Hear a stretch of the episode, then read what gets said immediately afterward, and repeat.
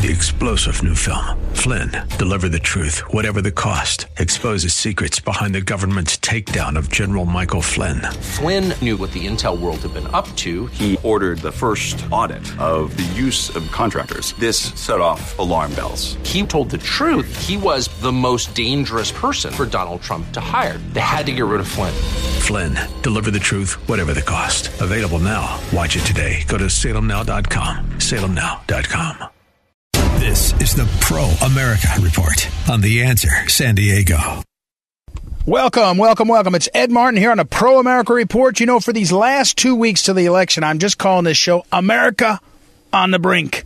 We're on the brink of the election, of course, two weeks from now, two weeks from tomorrow. Uh, but I mean, on the brink of what? What are we on the brink of, right? I mean, if you listen to uh, Antifa or if you listen to uh, the left, they say we're on the brink of rioting and, you know, this, that, and the other thing. If you listen to the polls, they say uh, Joe Biden's supposed to win. If you listen to this and that, here's what I'll tell you. We're on the brink of a very important election. It's important for lots of reasons, but one of the reasons it's important is because it will restore our confidence in the American system. And I'm I'm not kidding when I tell you this. That's why I call this the Pro America Report because I have some sense of what's going on. But it, it this is a really important time. I hope you're ready to both enjoy it and work on it and get clued in. So great to be with you again. Go over to proamericareport.com and sign up for the daily wink each morning at 5 a.m. Pacific time, 8 a.m. East Coast time. You get bam in your email box. You get what you need to know, an email, some clips from the show, some other details, and you're with 79,999 other people. We got 80,000 people on that email list, and they get it in their email box. Bam. I hope you'll sign up, proamericareport.com. And America on the Brink well, we're going to start only having guests on and talking to them about the key issues facing us in these last days before the election. So, in a few moments, we'll talk with Catherine Engelbrecht, who is the founder of TrueTheVote.org. True the Vote is a great organization checking on election integrity. Better than anything, She's not a think tanker. She's not well, she's a doer. And so when you talk to her, it's kind of uncomfortable because every time I talk to her off the air, she says, Hey, what have you been doing, Ed? What have you been doing? What have you been getting done? What, what's getting done? How, how, have you done anything? And so, um, you know, she's like, Hey, have you signed up to be a poll watcher? Have you signed up to be a poll worker? Have you signed up to do this, that, the other thing? What are you doing? It's great. We'll talk with in a few minutes. Then we'll talk with Dr. Brett M. Decker, New York Times best-selling author. He's currently on the uh, advisory board of the USA Today, and he's a professor over in Ohio. And we'll talk to him about what we're on the brink of, like a destruction of the media. It's just kind of fallen in on itself. So we're going to talk about all these things on the brink, and what you need to know, what the focus should be, is we are at the end of what I call the dark ages of America. The American Dark Ages started in the early 1960s and went all the way till 2020. It's ending with this election, and you're watching the death rattle of all these forces that have been trying to destroy America, and they failed.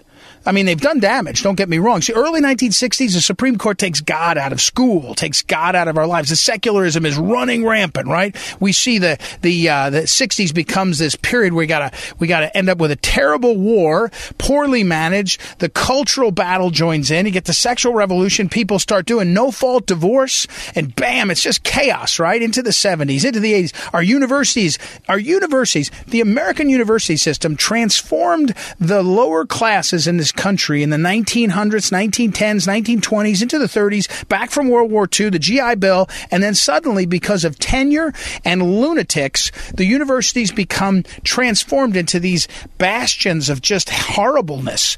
And our education system gets taken over by the same clowns. They graduate from the graduate schools and they go in and run our public schools one after another. Our, our, our, our, our, our legal system is dramatically transformed in the last 35 or 40 years into a system that gives access to the powerful, and we, the people, are stuck.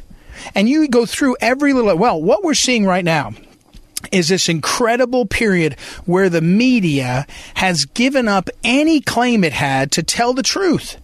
We're literally di- starving for the truth and we're getting jive.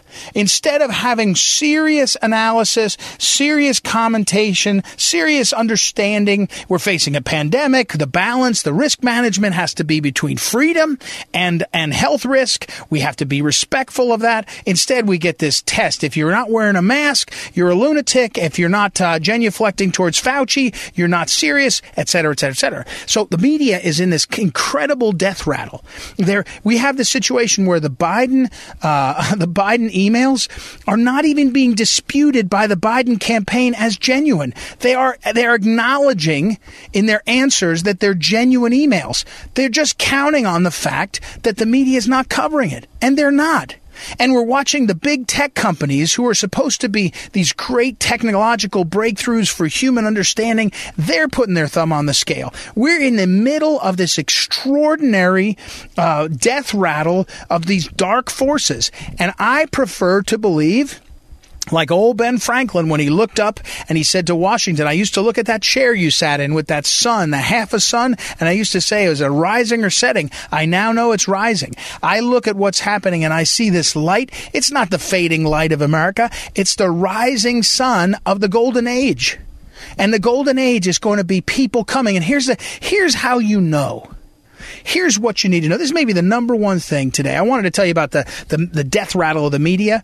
Oh, oh, oh let me fill in one more detail. We got like Jonathan Alter, an otherwise serious, left, left leaning, serious journalist. I think he was at Time or Newsweek for many years.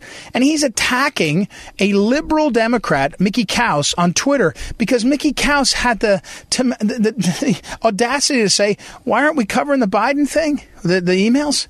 And, and he's attacking. These guys are in a crack up. I don't know if you remember that great uh, essay by uh, F, F. Scott Fitzgerald, "A Crack Up." It's a crack up. The media is just cracking up. You're watching it in full, you know, in full view. They're cracking up because they're losing control. But what you need to know, more importantly, even than the crack up, the media crack up, and the dark ages, is this: the polls are lies, and the polls are lies, and I, I, can't tell you why they're lies, except I can see some of the weighting and you know the W E I G H T how they weight them. I can see that they're off. I also think there's a uh, a shy Trump voter situation in here, but I, I just put the polls aside for a second and let me just explain to you how campaigns work.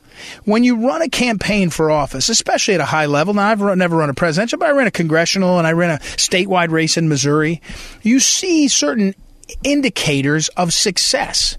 So, for example, when Donald Trump does 20 rallies last week and has, you know, three or 400,000 people total at these rallies, one after another 20,000 people, 50,000, 10,000, all these people. And you see Biden has three events have like 10 people at each one, including press. Or when the p- campaigns report that they, they say, How many doors did you knock? And the Trump campaign says, We're up to 3 million a week. We're knocking doors. And the Biden campaign says, yeah, uh, we're, we're knocking like 50,000. Not at all. They were saying for a long time, not at all. We don't believe in it. You say, wait, what are you talking about? The basics. Have you have you looked up and said to yourself, where are the rallies for Biden? Where's the African Americans who care? You're not even seeing Al Sharpton and Jesse Jackson push for for Biden. And by the way, if Biden was winning so convincingly according to the polls, why are they sending Obama to Pennsylvania next week? Because he's not winning. He's not winning. The Biden fade is happening before your eyes. He, he, he's, he's not campaigning until Thursday after the debate. It's Monday. It's Monday when he, uh, let me say it differently. It was Monday morning when he reported that he was going to put a lid on it, meaning he's not going to appear anywhere until from Monday morning until Thursday night.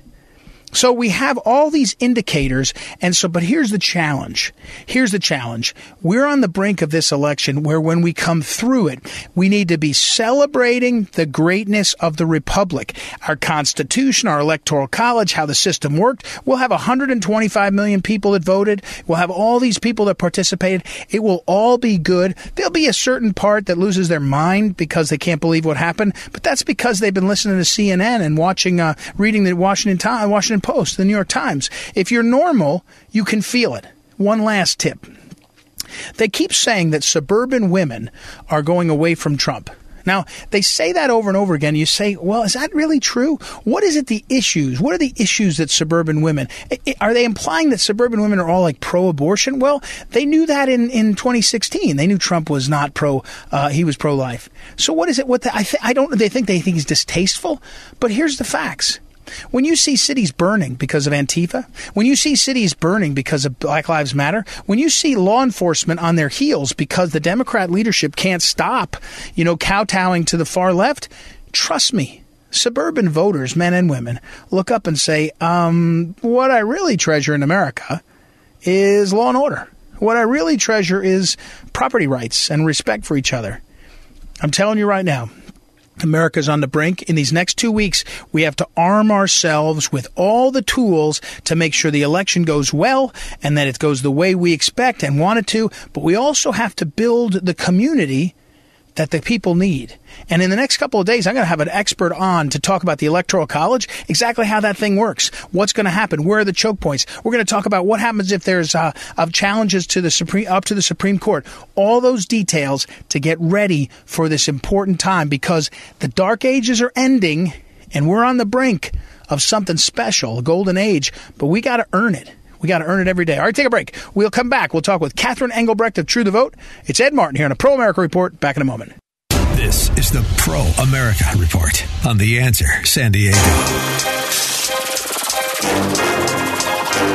Welcome back. Ed Martin here on the Pro America Report. I've been telling you these last two weeks before Election Day, it's America on the brink. America on the brink. And uh, what are you going to do to help uh, make sure that America and the Republic for which this great flag stands, for which we all stand, will continue?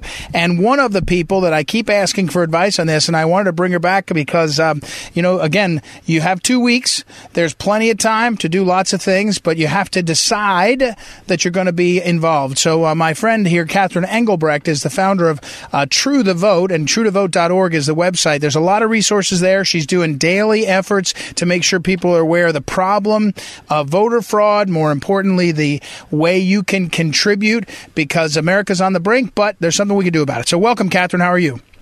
I'm doing great. Thanks so much for having me, Ed. You warned me months ago that it was time to start getting uh, action months ago. I did, by the way. I'm a poll worker. I just got I got placed in a poll. I'll be there all day on election day. But that for those that didn't get it done, what can they do now, two weeks before the election? It is not too late to get involved. What we're telling people is three things. The first is vote early in person. But vote early in person if at all possible. The second thing is call your party or a candidate that you favor and ask how you can help serve in their ballot security initiative as a poll watcher or, or just an extra set of hands, help compare signatures, just plug in wherever you can. And the third thing is pray every day. Pray for the people who are involved in this process, for the people who are on the ballot, for for the nation and all of our voters who are going through these extraordinary times together. But vote, work, and pray. We're talking with Catherine Engelbrecht, and if you go to truethevote.org, you'll see a lot of information there. You'll also see she's done some videos, uh, and also she's doing regular updates. Um, so that's truethevote.org, very important resource. Um, but let me go back to what you said. It's not too late. So here's the thing: forget about the mail-in balloting problems, absentee balloting problems. That's true, but for you, if you're listening to this, you can go vote. Go find the place to vote. Get it out of the way. I hate to say it like that, but make sure you vote, and then spend the rest of your time doing other things, including get other people to vote, talk about the issues. But I do want to encourage you, and I, Catherine, I want you to say kind of why it's so important. I want to encourage people to go be a poll worker. If there's anyone on the ballot in your area, and there is, because the president's on your ballot, there's probably at least, well, there's always a congressman or congresswoman, you can get placed as a poll worker, like a Republican poll worker, and work two hours, four hours, whatever. But, t- Catherine, tell us why it's almost like bodies present, like showing up, is a big part of the fight right now. That's it's it is it's it's actually physics. Observation changes things. Just being there, eyes on, helps the process run better. Uh, you know, there there are more hands there to help, um, more observation broadly to make sure that that the rules of law are abided by. Um, it's overall. I mean, the, the, this is something that far too many of us have just you know sort of abdicated the field on. We've just presumed that if we went in and voted and got our I voted sticker, that that was it. You know, that that that's all that was necessary. But the fact is, we need more people working and helping and helping to manage. If there are lines, helping to manage the lines, helping the, the throughput, helping with the, the documentation and the audit process. There's a lot that happens at a polling place. There's a lot that happens at central count or in signature verification. So many ways to serve, and citizens can be a part of all of it. You just have to take that first step and get involved. And and and again for the listeners I, I keep saying america's on the brink america on the brink of this big election of all these important things. And the fact is that you can do something. It's not too late. Is you you may feel that way. And and again I, I tell people take one step at a time if you need to take one step at a time, here's one, and I did this myself. Let your employer know that you have to take election day off or half a day off or a couple hours off, or let your spouse know or your kids know, hey, I'm going to have to pick you up later early. So do that one step first and then go and say, okay, how do I find a way to be, eh, you know, to be helpful? And if the county party or the state party doesn't help you, a candidate can help you and just take those steps. Again, truethevote.org is where you can find out more. Catherine, what's your worst case scenario? Scenario. I hate to be doomsdayer, but what you know, what is your um your your, your, your on election night? Is it the polls close and we've got 15 states where they're not done counting for 15 days? Is that your worst uh, worst case scenario? Mm, no, that's not my worst case. That that's a that's that has great potential to be an, an actuality. Um, you know, I mean, I, look, I think we're going to see states counting long past November the 3rd. I think we're going to see states struggling to meet that safe harbor deadline of December the 8th, where they can seal their elections and get their electors awarded to the Electoral College. I think we're going to see more litigation than we can even imagine. And I, and I think that there's a possibility that this ends up uh, January 20th uh, becoming a vote uh, for the president in the House of Representatives. All of that is on the table this year, and it is it, it, what makes the difference is citizen engagement and bearing witness to what is happening, getting out on the field. Don't just be a spectator, because to prevent all of that from happening, we need citizens to take a stand now. Mm-hmm. We're talking with Catherine Engelbrecht, and it's truethevote.org. Uh, truethevote.org. You can find out again. I said there she's got some videos and regular updates. It's all very important. Uh, Catherine, in um, what? Let me ask you it this way though. What's the what's the um, mail-in balloting? Where's the worst state where you see chaos? Is it going to be California again because of the size of it? I mean, where where are you looking that you say, oh man, they're they really got themselves set up for a disaster? Oh gosh, I think it's any of the states where where and there have been so many states where where this applies, uh, where there have been constant changes to process in states that, you know, ha- have maybe had ten percent of their vote mail in uh, heretofore, and now are seeing you know 30 40 50 percent of their mail uh, 50 percent of their of their overall vote turn to a mail in ballot process and their the, the, their infrastructure is just not there to support it. And certainly, we saw in the primaries, you know, New York and New Jersey and places like that that continued to struggle. But but the one that probably is uh, in greatest peril right now is Pennsylvania. Uh, Pennsylvania has hmm. had repeated problems even getting their apl- mail-in ballot applications out and out correctly. There's been lawsuit upon lawsuit uh, to try to to uh, fight over what's going to be accepted, how long after the election our ballot's going to be accepted, signature verification standards, um, and all of that comes into play. So, like I said, over over approximately 350 lawsuits and election law related changes due to COVID that all have, have filtered down to changes in mail in ballot process. And uh, and if you so uh, here's one question. I got me looking at some um, some folks that have said, um, you know, what do I do if I see something? Tell tell on election day if you see something. Let's say you're either working as a poll worker or you're just observing when you go in. What do you, what do, what can are there resources? How do you point people to sort of raise the alarm bells? That's a great question. So, as a poll, there, there's a position that you can serve in that we're recommending for you know everybody that just wants to get plugged in and plugged in fast because you can up until in most states up until election day you can still get placed as a poll watcher, and a poll watcher is there to do just that to watch and observe. They don't even talk and in, engage with voters. They are just there to observe the process. So, if you in that capacity see something, there's a prescribed process for reporting what you see. If you're a voter, if you are just, you know, in the vicinity of the process and see a problem, if you receive, you know, multiple mail-in ballots, if you don't receive your ballot, just, you know, you name it. If you see it, say something. And you can come to truethevote.org. We have an election integrity hotline that you can call or you can you can uh, write, uh, you know, send in an email to us or text us or hit us up online, uh, and we'll get back to you. Every state has a voter fraud hotline, although right now many of them are being inundated. Uh, but but speak out and never forget that you are your own reporter. As long as you have that phone with you, you know if you're in a, if you're in a spot to do it and it's legal because you can't take pictures or such inside of the polling mm-hmm. place. But if you are if something happens that you can record, uh, do it. That's what's necessary is the evidence.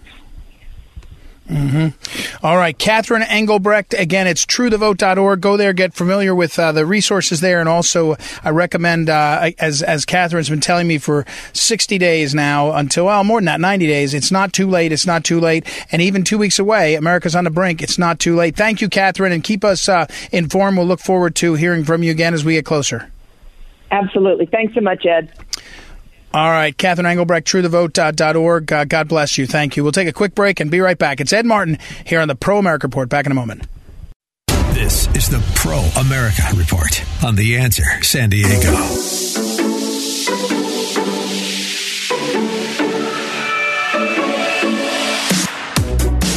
Welcome back. Ed Martin here on the Pro America Report. I've been saying all show long America on the brink. America's on the brink, on the brink of this big election, on the brink of what could be massive changes if you elect a new president, new Senate, and all. However, I've also been telling you that America's on the brink of a sort of breakdown. We're, we're watching a breakdown of the media. Our next guest is Dr. Brett M. Decker. Dr. Decker is a New York Times uh, best-selling author. He's written books uh, about uh, the Far East. He's written books about American politics. He's written. Um, many, many essays. He's on the board currently of the USA Today Board of uh, Editorial Page Advisors, I guess it's called. And he also, of course, was the editor of the Washington Times editorial page, as well as a writer for the Wall Street Journal Asia. So, Dr. Decker, what I mean by that is I'm watching uh, what should be, even if they're liberal, should be sane journalists uh, who who are ignoring the Biden story. They're ignoring the details of the story. They're you know they're attacking each other on Twitter. I watched um, Jonathan Alter attacking um, uh, Mickey Kaus on Twitter, saying you know you're an idiot carrying water for Trump over the fact that Mickey Kaus, no conservative by the way, he's a liberal Democrat as far as I can tell, but he said the Hunter Biden thing. There sure seems to be a lot there. Are, are and are we watching the media quite literally, sort of uh, in a death rattle? You, you, know, I think that the credibility that the media has lost in the Trump years, like mm-hmm. it had been on a, like a downward slide really since since the Vietnam War. Um, you know that when when the media was weighing in with disinformation about what was going on in Vietnam, so it's, it's kind of this decades long process, and then Watergate, where uh, Woodward and Bernstein went with stories without corroboration because they had a feeling. Right. Well, okay, you know, so big consequences. So this has been going on for a while, but I mean, nothing like I've seen during the Trump years where it is just flat out advocacy without any pretense. You know, they're not even mm-hmm. pretending to be reporting on anything, right? Or like mm, you could yeah. read the first paragraph of something on the front page of the Washington Post or the New York Times and not know the difference in the front page and the opinion page. I, I think that's a really big problem, and I think it has real consequences for America because people don't trust any information or where information comes from. So that's kind of a right. How is there a reality if people don't know what it is?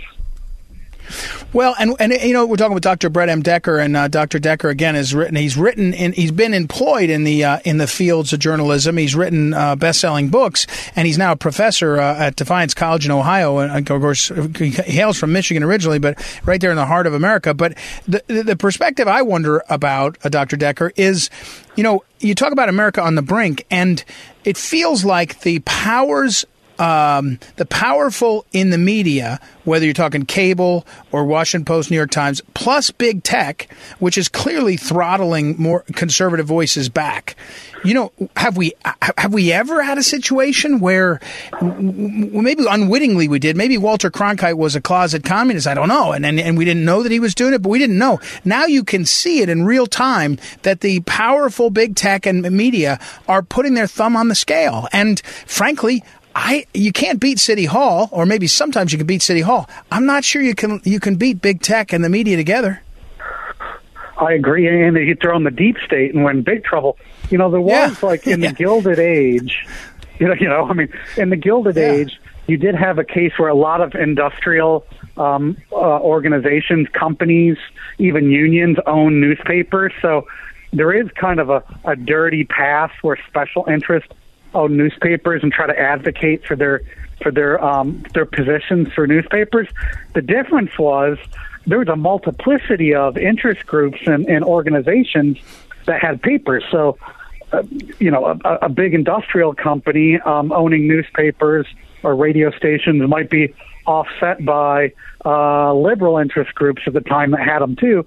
The difference now is it's so preponderantly owned by one side and, and, it, and it tends to be a side that doesn't agree with the majority of America. So, so the the distortion of information and truth and ability to intervene in an election, I think it's I think it's very it's very scary. I mean, just like you look at social media groups like Twitter and Facebook shutting down the press secretary of the president of the United States, and I mean that that's as, as brazen as you get. Well, and again, we're talking with uh, Dr. Brett M. Decker uh, about the uh, question of the media and, and America on the brink. Um, and here's my here's my thought to you: is if if it turns out that we get closer and closer to well, uh, well let me ask you this question: you you worked at the highest level of media, and uh, are these guys motivated more by ideology or money? Because if it's money, CNN's never made money like they're making off of Trump, and and and New York Times was broke four years ago, and now they're making money because of Trump. So does ideology, meaning good, being good liberal, Trump making money, or will ultimately these uh, guys and gals move back to to worrying about the jack jack instead of worrying about the ideology? I mean, I think right now, I think I think they've lost all sense of proportion. So I think ideology can trump money. but it, you know, Yeah. I mean, so they're that right. They're that they're that nonsensical that they don't worry about profits. But I mean, if you look at the social media companies, right, they just have billions and billions of dollars. And they're kind of a force multiplier for the media.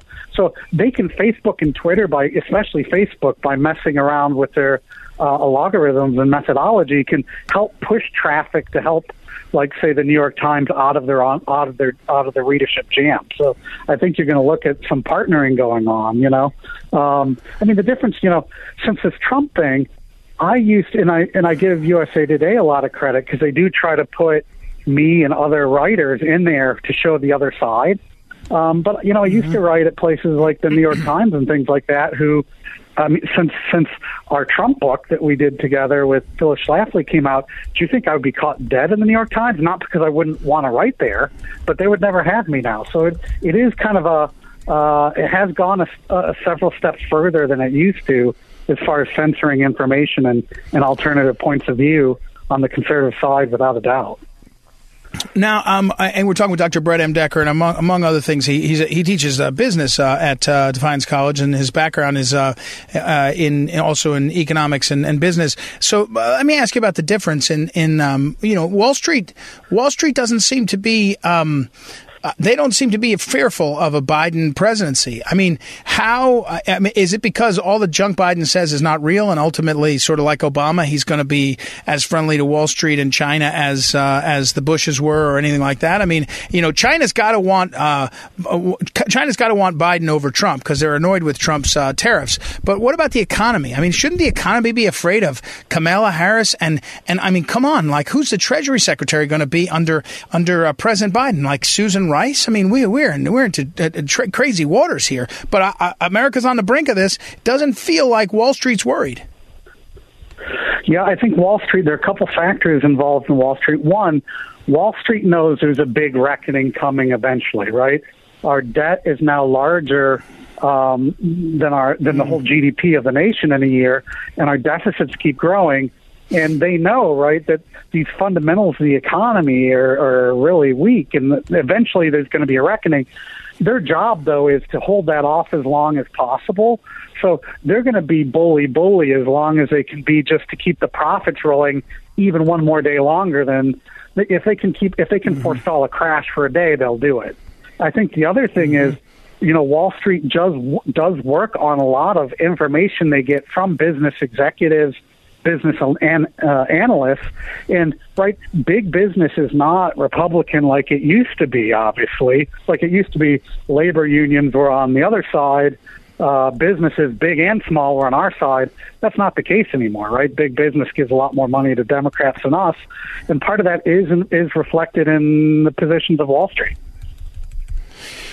Yeah, and uh, we're talking with Dr. Brett M. Decker. And let me, uh, a final question on this. Um, China, uh, you lived over there in the Far East. You wrote about uh, your, your book, Bowing to Beijing, about the Obama policies. Um, does our, our, America's turned in three years from its um, malaise on China? We thought, well, we'll compete with them. I mean, most people know these. This is a rival country, not even just a. It's it's an enemy. And and are we ever going back? I mean, would a Biden administration really sort of uh, roll over for China, do you think? I mean, is that what's at stake too?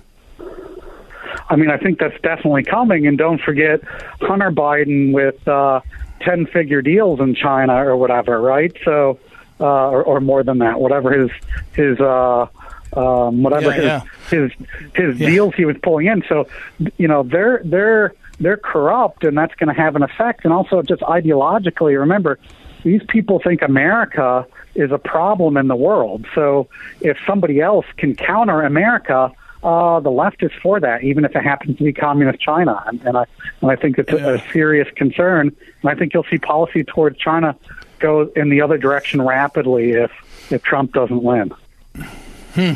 All right. Well, and yeah. All right. Dr. Brett M. Decker, I got to run. Thank you very much. Uh, as always, New York Times bestselling author and professor at Defiance College, Dr. Brett M. Decker. We'll take a quick break and be right back. It's Ed Martin here on the Pro America Report. Back in a moment.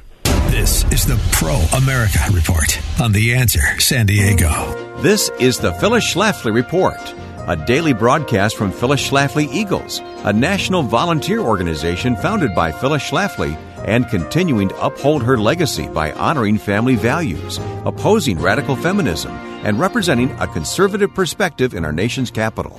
Now, the president of Phyllis Schlafly Eagles, Ed Martin. Democrats pride themselves on giving themselves the appearance of being a party that is more friendly to the environment. To paint this picture, they bow to environmentalists who call for all kinds of crazy regulations with no ecological purpose whatsoever.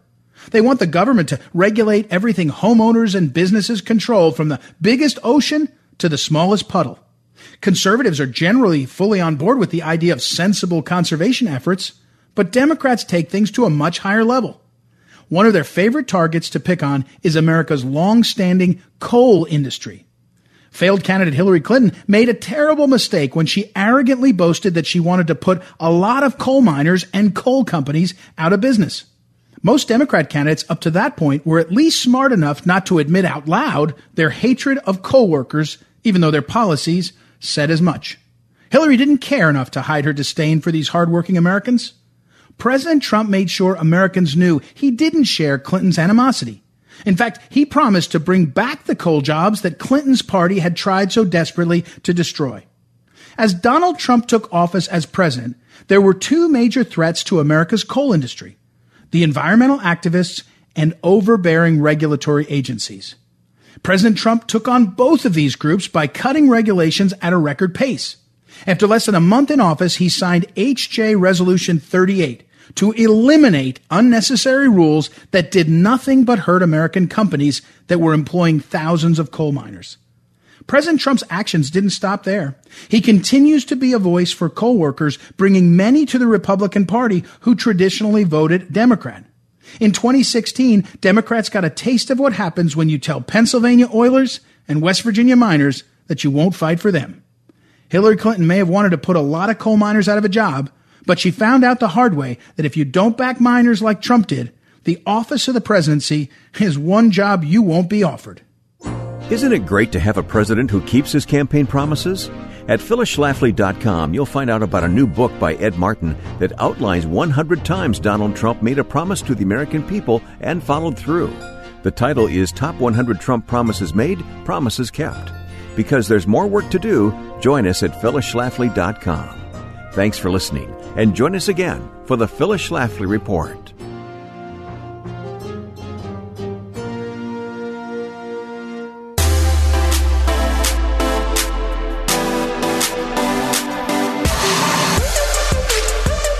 Welcome back, Ed Martin here on the Pro America Report, and great to be back. And I we need to wrap up this uh, very important today. Uh, this uh, on the brink. I mentioned we're on the brink. It's important for us to know and realize together what is the what do the opponents want to do at this moment? What are they saying?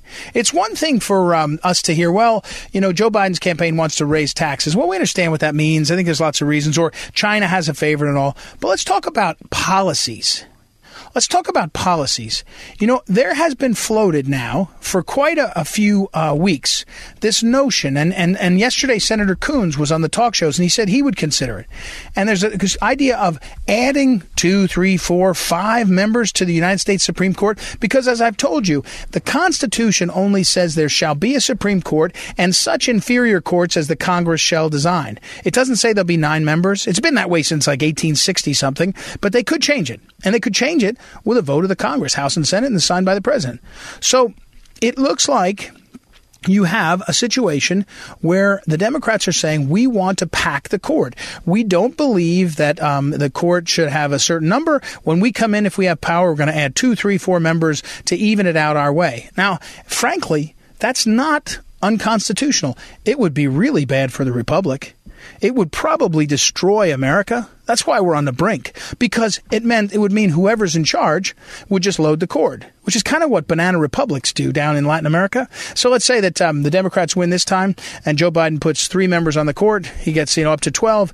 Then the Republicans win in four years. They put four more, and we go up to sixteen. And pretty soon, and you'll see this in some countries, you have you know a, a highest court that has thirty members or forty members or something. It becomes a disaster.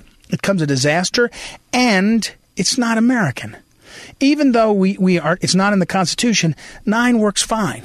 Well, it comes along now. Ted Cruz, you can count on Ted Cruz, and five other Senate Republicans. They've introduced a constitutional amendment, and and the constitutional amendment, which is hard to do, right? It has to pass both houses, the Senate and House, with two thirds majorities, then go to the states. It's not going to happen right now, but it basically is to prevent the Democrats from packing the Supreme Court.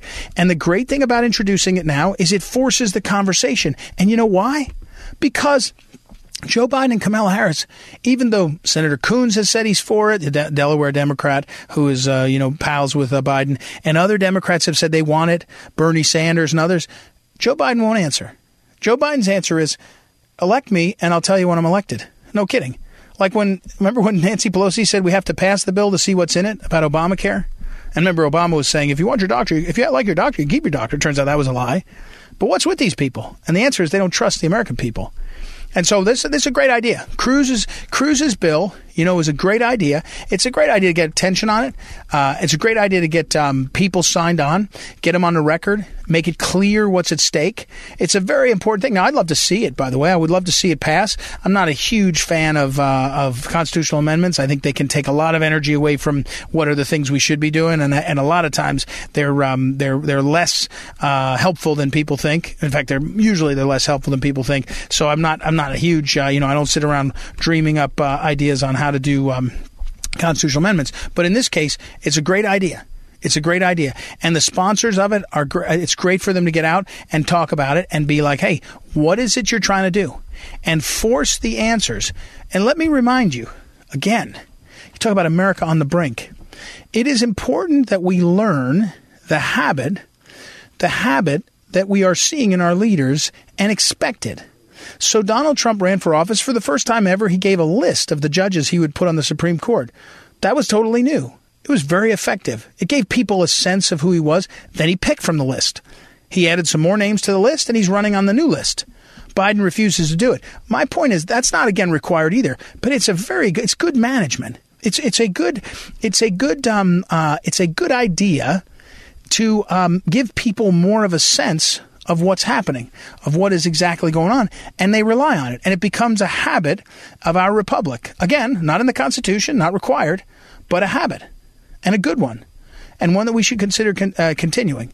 And, um, um, I'm looking at some texts that I got from all of you. One of these is uh, about um, uh, what is conservatism. There's a piece over at townhall.com. Our great friend uh, Kurt Schlichter has written it, just uh, came, out today on uh, what is conservatism, and it's fantastic. He's uh, he's often filling on some of our stuff, but townhall.com has great writers, but Schlichter's one of the best. Conservatism now means defeating the establishment, is what he says, which is exactly right. It's exactly right. You know, at this point, you know, uh, uh, one more thing. Earlier in the program, I, am picking up some of my notes here to look at. Um, Donald Trump right now has 97% support in the Republican Party. The loudmouths that say he's not uh, a Republican enough or whatever, you know, Bill Kristol and others, there, there's none of them. There's not very few. Joe Biden, on the other hand, there's no energy in his side. There's no, you don't have AOC and Bernie Sanders and everybody out there campaigning for him right? I mean, you see a drop off anyway. But I'm, I'm digressing in uh, in here. So back to this. I, I want to. I'll put this up on social media. I want people to realize what's at stake what is at stake, what the direction is of the country. And one of them is packing the courts. Another one is getting rid of the Electoral College. Uh, Joe Biden said he would consider that. Adding uh, two states, Puerto Rico and D.C., to the U.S. Senate, ju- I mean, to the U.S. Constitution, to the U- United States, just for the purposes of adding two more senators. That would be four more guaranteed uh, Democrat senators. Terrible idea. My point in all this is these aren't policy differences. These are differences that would be a grasp of power against the Republic and we the people. Because if you put four more U.S. senators in just because you can for power, you, you know you're you're distorting the future. You're distorting the power balance in your favor, and you end the republic. In my opinion, pretty good chance. That's my opinion. All right. Listen, thank you for listening. As always, don't forget you can listen to any of these interview segments. Uh, you can go over to uh, proamericareport.com, pick them up there. Go up to proamericareport.com and sign up for the Daily Wink. Thank you, as always, to Noah, our great technical director, Joanna for helping book our guests, and we will be back tomorrow. Talk to you soon. Ed Martin here on the Pro America Report. Talk to you then.